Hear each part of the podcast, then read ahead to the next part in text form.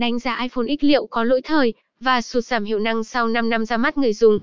Đây là câu hỏi được nhiều người quan tâm khi có ý định mua lại dòng iPhone cũ này. Hãy để Digiphone giải đáp giúp bạn trong bài viết chia sẻ dưới đây nhé. Hồi tưởng lại năm 2017, nhiều người đánh giá iPhone X đã từng làm mưa làm gió tại thị trường Việt Nam. Dù đã ra mắt được 5 năm, nhưng iPhone X đánh giá rằng vẫn đem lại cảm xúc khó tả khi cầm trên tay. Mẫu điện thoại được các tín đồ iPhone đánh giá cao với các ưu điểm nổi bật sau đây. Một trong những tính năng nổi bật và được đánh giá cao ở iPhone X chính là Face ID. Tính năng Face ID có bảo mật cao gấp 20 lần tính năng Touch ID trước đây.